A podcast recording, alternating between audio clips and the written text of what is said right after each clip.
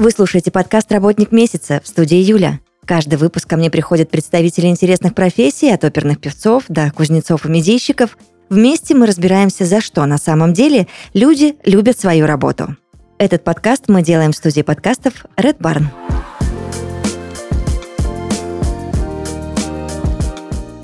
Юрий Павшуков а, в подкасте «Работник месяца», компания GBS Market. А, Привет тебе, привет. А, Здравствуйте, Юля. Ну, я надеюсь, что мы с вами сможем разобраться. Сегодня у нас такая тема будет сложная, интересная, я их так называю, потому что вы будете в ответе за обе баррикады, и по ту сторону, и по ту. И давайте разберемся вначале, а, как вы пришли в IT, да?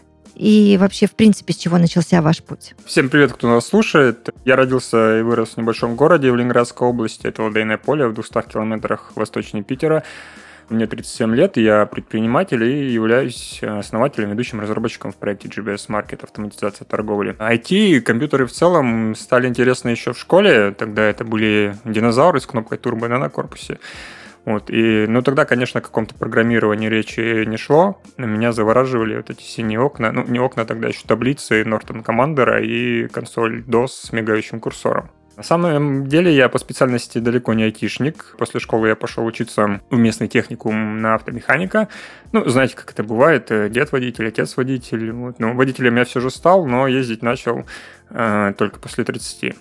Вот. И информатика была, наверное, одним из самых любимым моим предметом. Вот. А после учебы меня забрали в армию, где я должен был стать водителем медзавоза, но оказалась не судьба, и за красивый почерк и интерес к компьютерам меня определили писари. Вот. Но армия это, конечно, хороший опыт, но два года это было немножко многовато в то время. Вот. Но именно, наверное, армия окончательно определила то направление, в котором я сейчас работаю. И два года я работал и собирал компьютеры из того, что было под рукой. Тогда было под рукой не очень много, и все относительно древнее по нынешним меркам.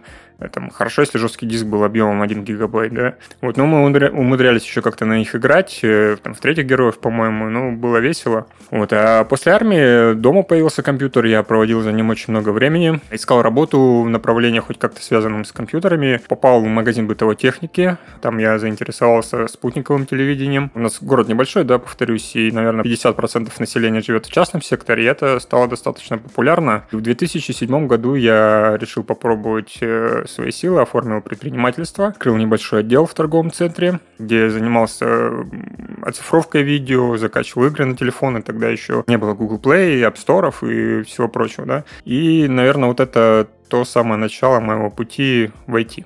Очень интересно у вас э, начало и становление, а в итоге расскажите, как появился проект GBS Market, с чего вы стартовали и в какой точке вы сейчас? Ну, наверное, проект появился случайно, хотя говорят, что все случайности не случайно, а закономерны. И я, наверное, соглашусь с этим, потому что каждый вот этот случай, каждая небольшая случайность в итоге привели к закономерному результату. И вот один из случаев, который повлиял да, на все это развитие, появление проекта, это знакомство с Алексеем. А у него в торговом центре тоже был отдел, и он занимался продажей лицензионных дисков с играми, фильмами и музыкой. Ну, в то время в городе не было интернета хорошего, и сервисы типа Spotify, Netflix и Steam, они не были популярны. Вот. И Алексей тогда предложил мне объединить э, наши отделы. Я совмещал предоставление своих услуг и выполнял обязанности продавца. И та автоматизация, да, если ее так можно назвать, которая была у Алексея, это была просто тетрадка, куда нужно было записывать все, что было продано. Это было утомительно, тяжело. И если очередь была больше, чем один человек, это было очень трудно, да. Нужно было посчитать э, стоимость тех э, товаров, которые покупатель приобрел. Все это нужно было пробить на кассе, это нужно было все записать. Кроме этого, была сложность в том, чтобы потом из этой тетрадки вытащить хоть какую-то аналитику. То есть нужно было посмотреть все, что было продано, э, разобрать э, ну, в спешке вот это все написанное, что-то было вообще пропущено, да, потому что не успеваешь, и подготовить из этого список для закупки, вот, и понять вообще, э, приносит ли торговая точка какую-то прибыль или не приносит, да. Вот. Но к тому времени я неплохо владел Excel, решил попробовать это немножко как-то оцифровать происходящее. И начал просто с того, что записывал э, в табличку ну, то, что мы продавали, да. Потом со временем мы занесли туда весь ассортимент, э, связали там формулами, да, автоподстановкой. Это позволило получать хоть какую-то аналитику и не пропускать э, записи. Потом я стал искать решение, как это можно еще больше автоматизировать, и заинтересовался программированием. Э, нашел несколько курсов в интернете, и вот этой табличке Excel появился интерфейс э, с логикой на Visual Basic for Application. Это язык программирования, встроенный в Excel. Вот. И это, наверное, была, собственно, э, нулевая версия, да, ну, программисты с нуля считают, э, вот это GBS Market, да. И позже я продолжал да, интересоваться программированием более глубоко, купил несколько книжек по Visual Basic и начал переписывать, скажем так, на более серьезную, более взрослую архитектуру вот это приложение. Вот. И тем временем у магазина дела как бы шли в гору. Возможно, что этому способствовала немножко та автоматизация, да, которая у нас появилась. И я уже отошел от должности продавца, занимался закупками, подбором ассортимента. Э, мы начали продавать компьютеры, которые я собирал, и параллельно продолжал дорабатывать программу под наши собственные потребности. Через некоторое время мы открыли еще одну торговую точку, и в середине 2013 года, э, как бы программа уже да, появилась название GBS Market, э, я подумал, что ее можно выложить в интернет, что она может быть интересна другим пользователям, не только нам. И к концу года уже было несколько десятков продаж лицензий, а в середине 2014 мы отметили первую сотню проданных лицензий. Потом мы еще открыли кафе с Алексеем, и это тоже дало толчок к тому, что в программе появился режим кафе. Ну и на сегодняшний день пришли к тому, что сейчас у нас в команде 5 человек э, задействовано, более 12 тысяч посещений на сайте и более 4 тысяч пользователей нашей программы. Вы могли себе предположить еще много лет назад, получается, что из программы помощи в вашем бизнесе с вашим партнером, другом а, получится вообще отдельный бизнес? Нет, я даже об этом не думал, и на том, в начале пути, да, который, когда проект это только, когда эта программа, э, я ее начал делать, не было таких мыслей, что из нее вырастет что-то большее. Ну, история у вас вообще очень кайфовая, интересная. А, вообще не пугала ли вас, э, Юр, идея запускать стартап э, в России? И какие были у вас ожидания? Ну, быть может, на старте и опасения также как такового-то запуска не было, да, не было цели, надо запустить стартап, где-то взять денег, команду собрать. Просто делал то, что мне нравится. И, кажется, Рузвельт говорил, что делай, что можешь с тем, что имеешь, там, где ты есть. И, ну, я просто делал, делал как бы все это для нас, добавлял те возможности, которые были для нас актуальны. Вот, а потом в какой-то день просто решил да, я выложу программу в каталоге, может быть, кому-то это станет интересно. Вот, но мысли о том, что это меня приведет к какому-то там стартапу, да, этого всего не было.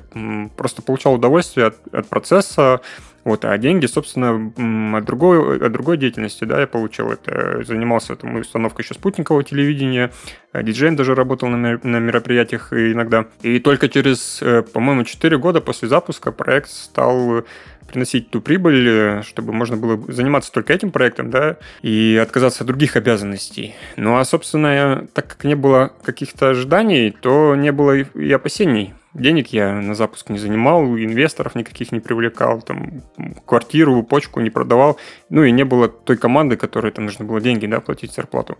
Вот это просто было ради удовольствия и на чистом энтузиазме. Вот. Э, ну и сейчас, наверное, в команде вот сейчас, может быть, появился тот дух стартапа, когда каждый болеет за проект. Изначально этого не было, просто было ради интереса. Вы какую позицию сейчас занимаете в вашей команде и что входит в ваши обязанности? Ну, сейчас я много чем занимаюсь, да, наверное, выгляжу как доктор осьминог из Человека-паука. Вот. И, но основная обязанность, конечно, это управление, это контроль за исполнением поставленных задач, наблюдаю за коммуникацией с клиентами, помогаю и участвую непосредственно в разработке, в составлении плана на разработку. С партнерами общаюсь, ищу новые направления развития всего нашего проекта. А, но, тем не менее, продолжаю участвовать и в поддержке пользователей, отвечаю на какие-то сложные обращения, программировать продолжаю, потому что хочется, чтобы в голове шестеренки а, продолжали работать. Вот. Э, иногда позвонив, нам можно меня услышать, я периодически отвечаю на телефонные звонки. И ну, личное общение с пользователями многому учит и дает понятие их проблемах из, прямо из первых уст, да. Э, ну, э, к тому же еще на мне лежит контент весь, это то, что на сайте мы публикуем, база знаний, видеоуроки. Вот, но надеюсь, что в будущем смогу, э, расширив команду, делегировать свои обязанности. Может быть, сможете какие-то больше подробностей выдать по поводу, чем занимается ваша команда, как строится у вас внутри коммуникация? Вот мне это интересно. Все ли вы вместе работаете или кто-то на удаленке? Как у вас все происходит? Конечно, огромную роль выполняет команда, и я хочу сказать ребятам всем спасибо огромное за то, что они уделяют э, внимание и прикладывают силы да, для развития проекта. Э, это Маргарита, моя супруга, которая занимается коммуникацией с клиентами по финансовым вопросам, по лицензированию, э, с партнерами работает. Это Никита, разработчик и крутой технарь, он и код пишет, помогает в техподдержке по техническим вопросам, и на звонки отвечает, и по удаленке помогает. Да. Максим контролирует качество кода, тестирует, баги фиксирует. И Сергей на первой линии поддержки в письменных каналах связи. Вот, ну, э, команда распределенная, все мы как бы находимся в разных э, географических точках. Мы с Маргаритой в Ленинградской области, Никитой Максим из Тамбова и Сергей в Калининграде. Вот. Э, ну, основной инструмент для коммуникации – это PlanFix. Это онлайн-сервис, который позволяет э, управлять проектами, и в нем у нас практически вся работа. Да, мы до этого пробовали разные популярные решения, CRM, вот, и именно PlanFix нам больше всего зашел. Там у нас и разработка, и поддержка из всех каналов, и внутренние какие-то задачи, и бак-репорты, и телефония, и сами мы там общаемся внутри планфикса. Ну и, конечно, используем Telegram для более оперативного, оперативной коммуникации. Вот. И с этого года начали практиковать э, созвоны э, для обсуждения каких-то насущных вопросов. Ну, э, часть обязанностей иногда отдаем на аутсорс, вот э, недавно экспериментировали с колл-центром у внешнего подрядчика, ну и разные мелочи, там, которые, на которых не хватает времени или компетенции, мы просто на сторону отдаем. Вот, а так э, команда в целом решает достаточно много задач, и у каждого конкретного сотрудника нет определенной, скажем так, э, перечня определенных задач, которые, за которые он ответственен. Мы все как э, единый и дружный организм работаем над всем проектом. Юр, вы видитесь вживую? Бывают у вас такие встречи? Да, ну, увиделись э, с Никитой, мы ездили как раз в Москву на конференцию по планфиксу, и в этом году он э, приезжал к нам в гости. Вот, ну, не так часто, как хотелось бы, но я надеюсь, что в будущем сможем встречаться чаще.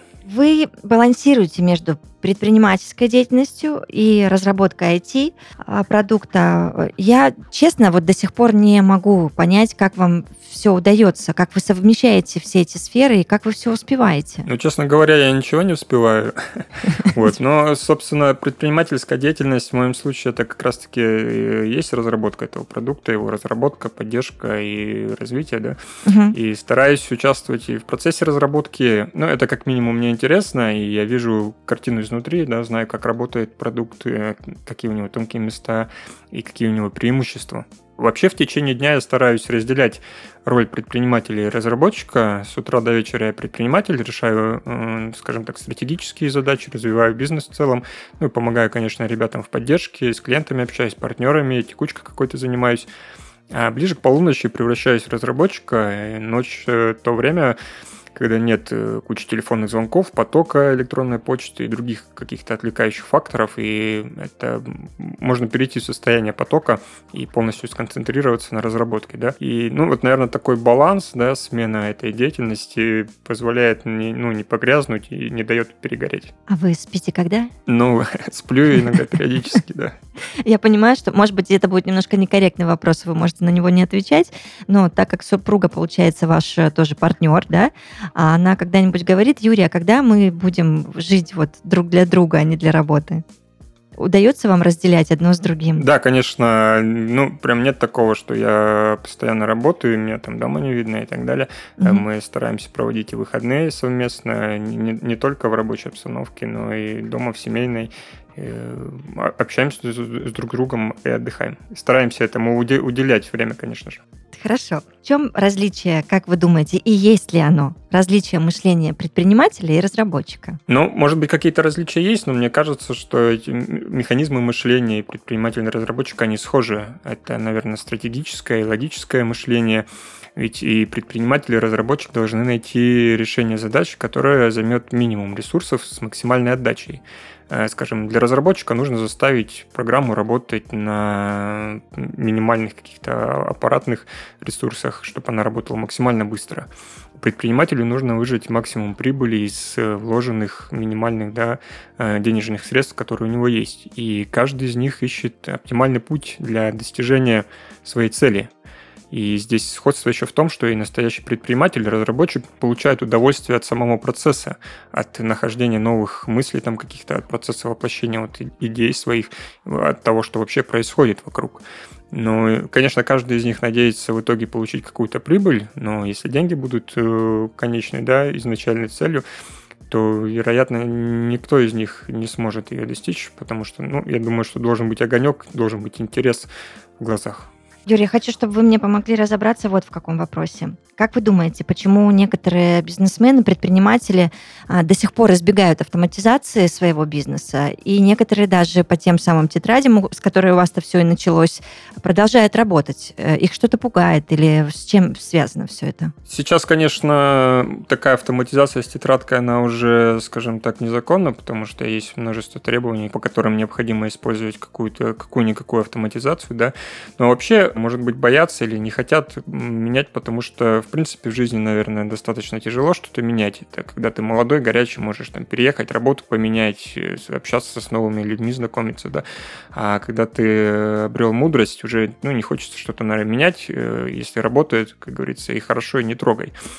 Вот. И, может быть, это еще мода прошлого, да, ведь э, многие предприниматели скажем так, это люди в возрасте, вот, и кто так годами работал, им трудно представить, что что-то должно поменяться, и там будут отчеты приходить на электронную почту автоматически, а ведь как же вечером там позвонить продавцу и спросить, ну, что мы там сегодня что-нибудь продали? Ну, конечно, кроме вот этого нежелания выходить, да, из зоны комфорта и что-то менять, есть и финансовая нагрузка. Ведь э, зачастую небольшие торговые точки, в них продавцом является тот самый предприниматель, да, и денег на то, чтобы купить компьютер, кассу, программу, интернет подключить там, и заплатить тем, кто все это сможет настроить, их э, как бы всегда не хватает. Вот, и им от этого становится не по себе, и не всегда у такого бизнеса есть подушка безопасности, да, чтобы какие-то форс-мажорные ситуации разрешить. Ну, кроме того, вот множество тех законов, которые сейчас регулируют розничную торговлю, множество и терминов, и какие-то повышенные обязательства перед государством, и технические тонкости, это может пугать людей, особенно старшего поколения. Но э, сейчас то время, когда автоматизация, она, да, повторюсь, практически обязательно по 54 ФЗ, э, практически все розничные точки должны иметь онлайн-кассу, не говоря уже о других требованиях, там, маркировка, ЕГИС и так далее. Ну и, к сожалению, не все смогли эти требования выполнить, э, не все были к этому готовы, что нужно будет практически в одночасье вложиться и понять, что делать. И многие, кстати, просто закрылись, те условные там дяди Жени, да, у которых на рынке минус 30 мы на картонке мерили ботинки, они просто закрылись, потому что для них это было тяжело. Какие возможности дает ПО? Ну, собственно, программное обеспечение для автоматизации торговли, оно эту торговлю позволяет автоматизировать, э, уменьшить какую-то рутину, избавиться от бумажной волокиты, ускоряет э, обработку информации. И наша программа GBS Market может и чеки печатать, да, согласно Э, требований 54 ФЗ, и можно печатать ценники, этикетки, и позволяет всю информацию увидеть по работе торговой точки, по складским остаткам, сколько товара есть в наличии, там, инвентаризацию провести, посмотреть отчеты, кто сколько продал, э, сколько денег заработали, или наоборот не заработали. Кроме 54 ФЗ поддерживается маркировка, да, то есть сейчас э, большое количество товаров подлежат маркировке это работа с покупателями, повышение лояльности, накопительная система э, баллов. Ну, с тетрадкой это практически невозможно, да. Э, конечно. Дисконтная система скидок. Продажа в долг, да, можно не бояться, что тетрадка там потеряется или кто-то чаем случайно зальет. И вся информация может выгружаться в облако в резервных копиях.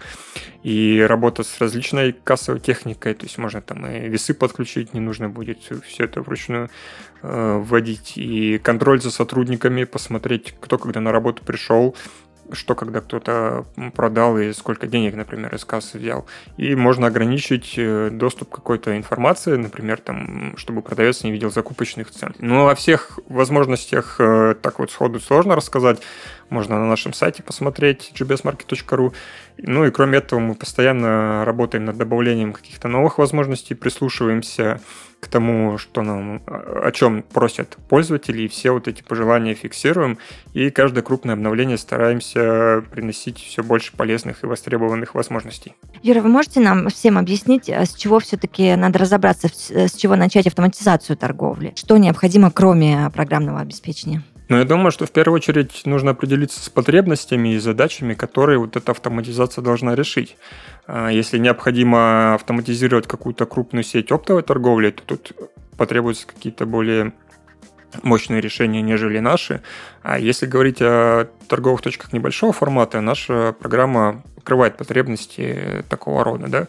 И ну, стоит напомнить, что автоматизация это практически обязательно сейчас, и здесь скорее стоит вопрос э, в том, что именно выбрать, да, и какое решение в конкретном случае подойдет.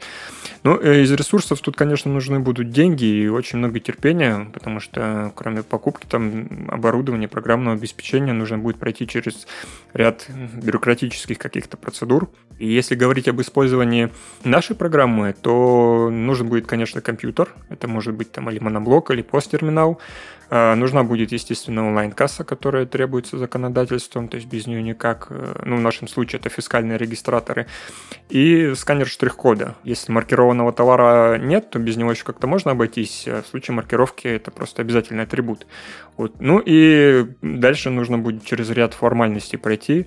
Это и постановка кассы на учет, это получение электронно-цифровой подписи, это заключение договора с оператором фискальных данных. Если маркированные товары есть, это регистрация в честном знаке. И ну, этот перечень можно продолжать очень долго, потому что в зависимости от э, вида деятельности могут какие-то свои нюансы да, появляться. Одна из непростых, наверное, задач в этой цепочке – это первичный ввод ассортимента э, остатков в базу. Если не было никакой в цифре не было, да, никакой информации, нужно будет очень много времени для того, чтобы все это э, завести в базу. Ну и, конечно, найти еще тех, кто сможет парк вот этого всего программного обеспечения и э, компьютера и заставить все это вместе наладить и заставить все это вместе работать. Раз уж мы заговорили с вами о маркировке, давайте разбираться еще вот в чем. А, маркировка сейчас уже обязательна у товаров, ну, я не знаю, там табак, легкая промышленность, обувь, лекарства, шины и так далее. На подходе вода и молочная продукция. А, я хочу, чтобы вы нам выдали подробности про честный знак. А, ну, честный знак – это разработчик системы маркировки, некий оператор, который информацию собирает о производстве таких маркированных товаров, агрегирует данные их движении, списании и продаже. Вот, и практически, наверное, каждые полгода появляется новая категория товаров, которая попадает под маркировку. Все это начиналось с табака, а сейчас перечень уже, наверное, с десяток категорий, и он продолжает расти. Угу. я думаю, что не за горами тот день, когда вообще все товары на полках магазина будут промаркированы. Вот, ну, сама маркировка задумывалась как вывод из тени подпольных продавцов и производителей подделок – конечно, сложно сказать, насколько этот вывод э, из тени сработал, э, но иногда процесс маркировки для честных владельцев торговых точек, он дается тяжело.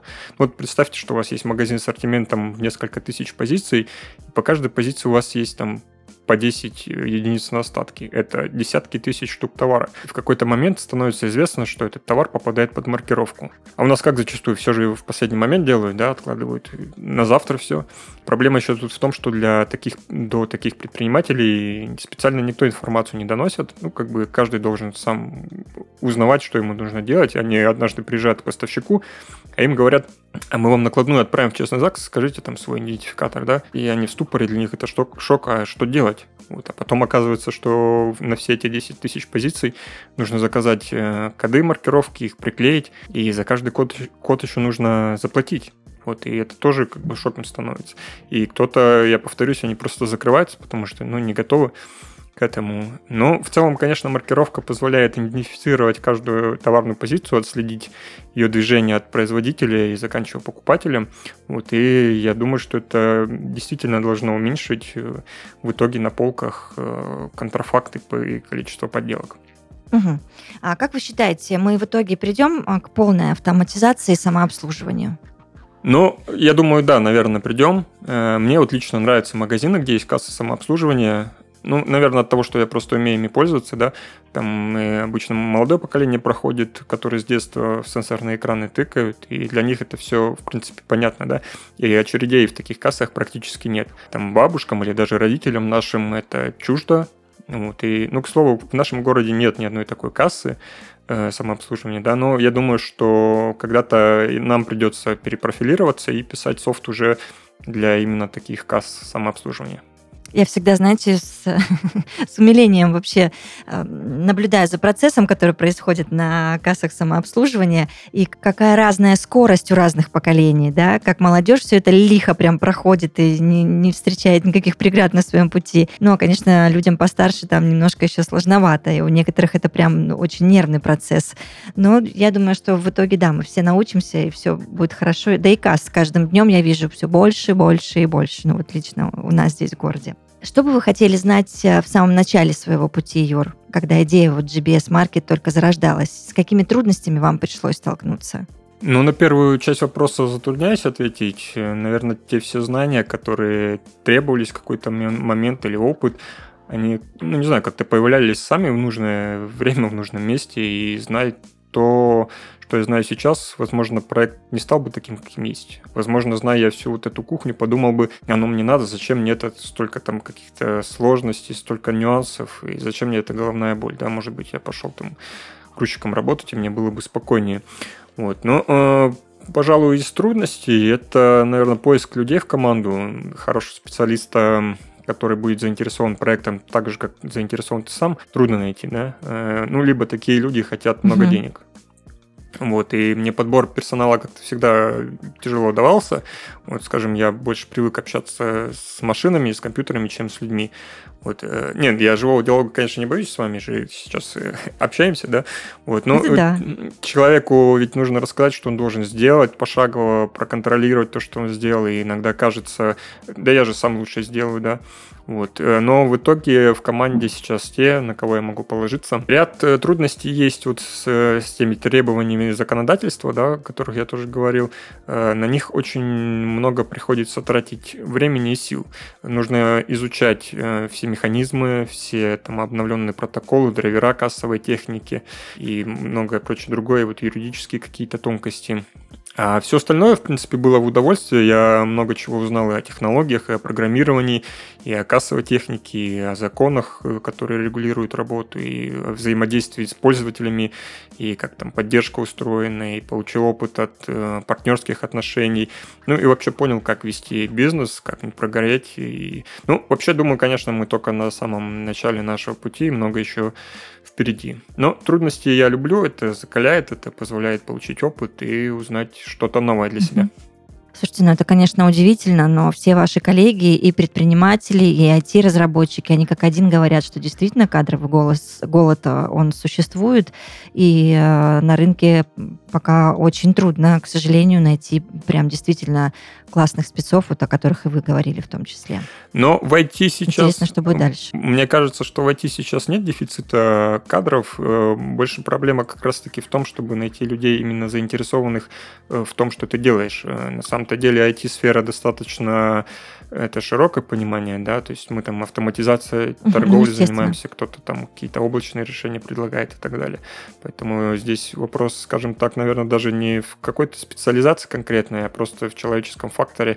Э, самое сложное вот это человеческие взаимоотношения, взаимопонимание. В каких регионах или странах э, вы сейчас работаете? Есть ли у вас уже партнеры?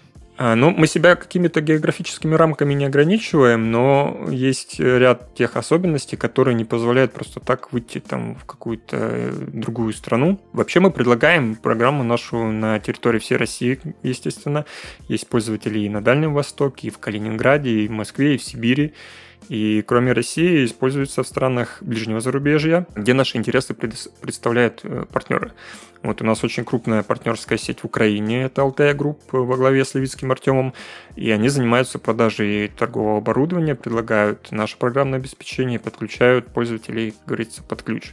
Вот, и очень помогают с тестированием, как в общем, так и по работе с какой-то локальной кассовой техникой. А, есть партнеры в Казахстане, компания Next, и есть еще ряд партнеров в Узбекистане и Азербайджане.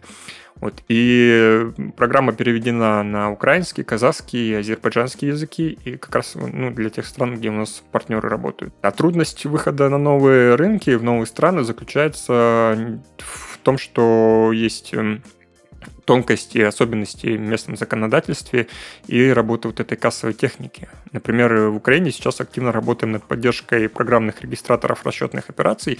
Ну, это что-то вроде наших онлайн-касс. Э, и это требование нового закона, который вот э, сейчас у них вступает в силу. Э, в Казахстане недавно делали интеграцию с онлайн-кассами. То есть в нашем случае недостаточно просто взять, перевести программу, там, скажем, на какой-то новый язык, да, нужно понимание вот этих юридических тонкостей, технических нюансов работы с кассовой техникой. Вот, и, и партнеры, конечно, нам с этим очень помогают. Вот. А вообще мы к партнерству открыты и рады всем, кто занимается автоматизацией торговли, и кто продает кассовую технику, там, ЦТО и подобные организации. Хочется какой-то прям еще большей глобализации GBS-маркет э, на мировом рынке? Или нет? Э, вас устраивает все вот так, как сейчас? Ну, честно сказать, мы не рвемся завоевывать новые страны, потому что Э, стараемся поддерживать баланс между количеством пользователей и тем качеством оказываемой поддержки и качеством продукта, который мы можем предоставить.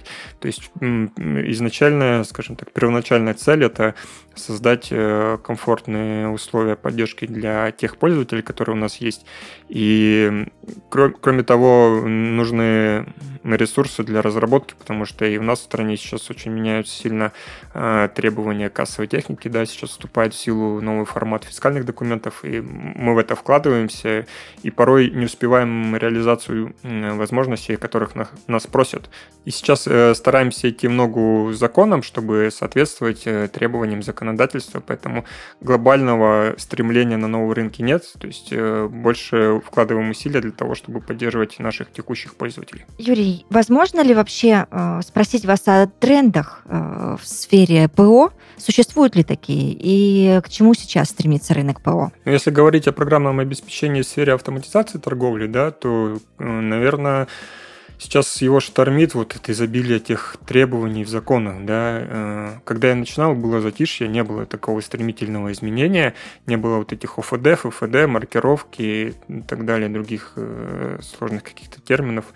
Вот. И нам, я повторюсь, приходится много времени этому уделять, изучать требования законов, которые регулируют это, изучать техническую документацию, потому что разработчики кассовой техники, они под это тоже подстраиваются, у них меняются протоколы. Вот. И на прошлой неделе мы выпустили обновление с поддержкой как раз FFD 1.2, это новый формат э, документов, которые в кассу отправляются а касса все это отправляет в налоговую, да. И это уже четвертая редакция требований за небольшой промежуток времени. И нам приходится вот эту огромную работу проделывать, изучать новые протоколы, изучать там изменения в драйверах, в прошивках кассовой техники. А при этом производитель кассовой техники не один, и для каждого из них э, нужно вносить правки. И нам пришлось немного потратиться на закупку тестовых кассовых аппаратов и эмуляторов фискальных накопителей, чтобы все это протестировать, чтобы это все работало корректно. Вот. Но я думаю, что не мы одни такие, и все, кто занимается программным обеспечением в сфере автоматизации, им просто приходится э, под это подстраиваться. Если ты не будешь, если твое программное обеспечение не будет соответствовать вот этим требованиям, э, пользователь, соответственно, не сможет э, выполнять требования закона, и ты просто будешь не нужен пользователю, и приходится прислушиваться, ну, то есть не то, что прислушиваться, да, приходится просто э, вот эти все требования, дорабатывать программное обеспечение под эти требования. Вот, ну, э, кроме, если, может быть, сказать вообще о программном обеспечении, то, наверное, это актуален переход э, программного обеспечения в облако, да, когда не нужно его устанавливать на свой компьютер, оно работает где-то на удаленных серверах. Вот, ну, в частности, э, в нашей программе она работает офлайн, она устанавливается на компьютер пользователя, но здесь есть свои плюсы, да, когда потеря связи с интернетом может привести к тому, что работа торговой точки просто остановится. А в нашем случае, ну, для бизнеса это недопустимо, вот, и поэтому мы выбрали именно такое решение. Вот, но тем не менее у нас есть э, некоторые механизмы, которые позволяют синхронизировать информацию с другими торговыми точками, позволяют просматривать данные э, там, со своего домашнего ноутбука, там, компьютера, да. Вот. И, ну, не думаю, что какие-то особые новшества сейчас в сфере программного обеспечения автоматизации торговли есть. Э, интерфейсы становятся удобнее, там, дизайн лаконичнее, функции где-то побольше, поменьше. Но я думаю, что это в любом направлении программного обеспечения так э, двигается, да. Но, наверное, следующим большим шагом это будет как раз-таки та полная автоматизация, это вот касса самообслуживания, где уже не будет ни кассиров, э, там, да, и каждый покупатель сможет э, сам себя обслужить. И даже сейчас есть решение, если не ошибаюсь, когда ты просто берешь с полки товар, кладешь его в корзину, выходишь с магазина, деньги с тебя просто сами списываются за то, что ты положил корзину. Вот я думаю, что в этом направлении, наверное, автоматизация торговли будет двигаться. Обалдеть, до чего техника дошла? Это какие-то умные корзины, получается? Я просто с таким ну, я, честно говоря, вживую такое не видел, но где-то в новостях мелькало, что в каких-то магазинах э, проводился эксперимент, там стоит множество камер, множество различных сканеров, которые ты товар берешь с полки, он определяет этот товар, и считает, ну, наверное, там какая-то биометрия, да, по лицу, Э, или, может быть, к корзине там привязаны какие-то трекеры. Вот, и когда ты выходишь, ну, может быть, там стоит э, терминал для эквайринга, или, может быть, э, там какой-то есть личный кабинет, в котором ты свою карту привязываешь, вышел из магазина, да, датчики все эти э, сработали, и с тебя там сумму списали. То есть я думаю, что это уже, это уже, наверное, не фантастика, это та реальность, которая, ну, то, что скоро станет нашей реальностью. В общем, будущее наступило. Да, оно уже близко. Юрий, а есть какие-то еще, может быть, у вас а, планы и проекты помимо а, GBS Market? Или вы пока сосредоточены полностью на, на этом проекте? Ну, планов много. Я вообще люблю планировать. Вот, а если говорить о каких-то других проектах, то ничего такого нет. Вот, я стараюсь э, максимум времени уделять э, GBS Market, да. Э, единственное, что для себя там что-то мы баловались, да, в прошлом году написали робота для торговли на бирже ценными бумагами. Вот. А так все остальное, все планы, все задачи, это только развитие текущего проекта. Нам есть куда расти, у нас большое количество пожеланий от пользователей, есть над чем работать, да. Вот, и, наверное, у нас несколько сотен пожеланий разного рода от э, пользователей, и этого хватит не на одну жизнь, да, не только мою. Вот, это там и от поддержки EGIS до, до добавления API и выпуска мобильного приложения – ну и снова возвращаясь к требованиям нашего государства, к законам, да, они нам любезно подкидывают эту, эту работенку, да, и какие-то новые задачи, новые требования. И, наверное, GBS Market это не тот продукт, у которого нас, наступит момент, все, мы закончили, и дальше нам нечего делать. Я думаю, что такого не будет. Вот, и потому что, ну, и от пользователей мы получаем какие-то вопросы, да, фидбэк, и на основании этого строим дальнейшую карту для разработки. Вот, и, ну, в будущем я планирую расширение нашей команды. Хочется все-таки делегировать ряд задач, которыми на мне лежат.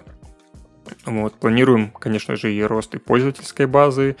И ну, вот сейчас перед Новым годом мы провели небольшой ребрендинг, э, обновили логотип, э, рекламу запускаем активно.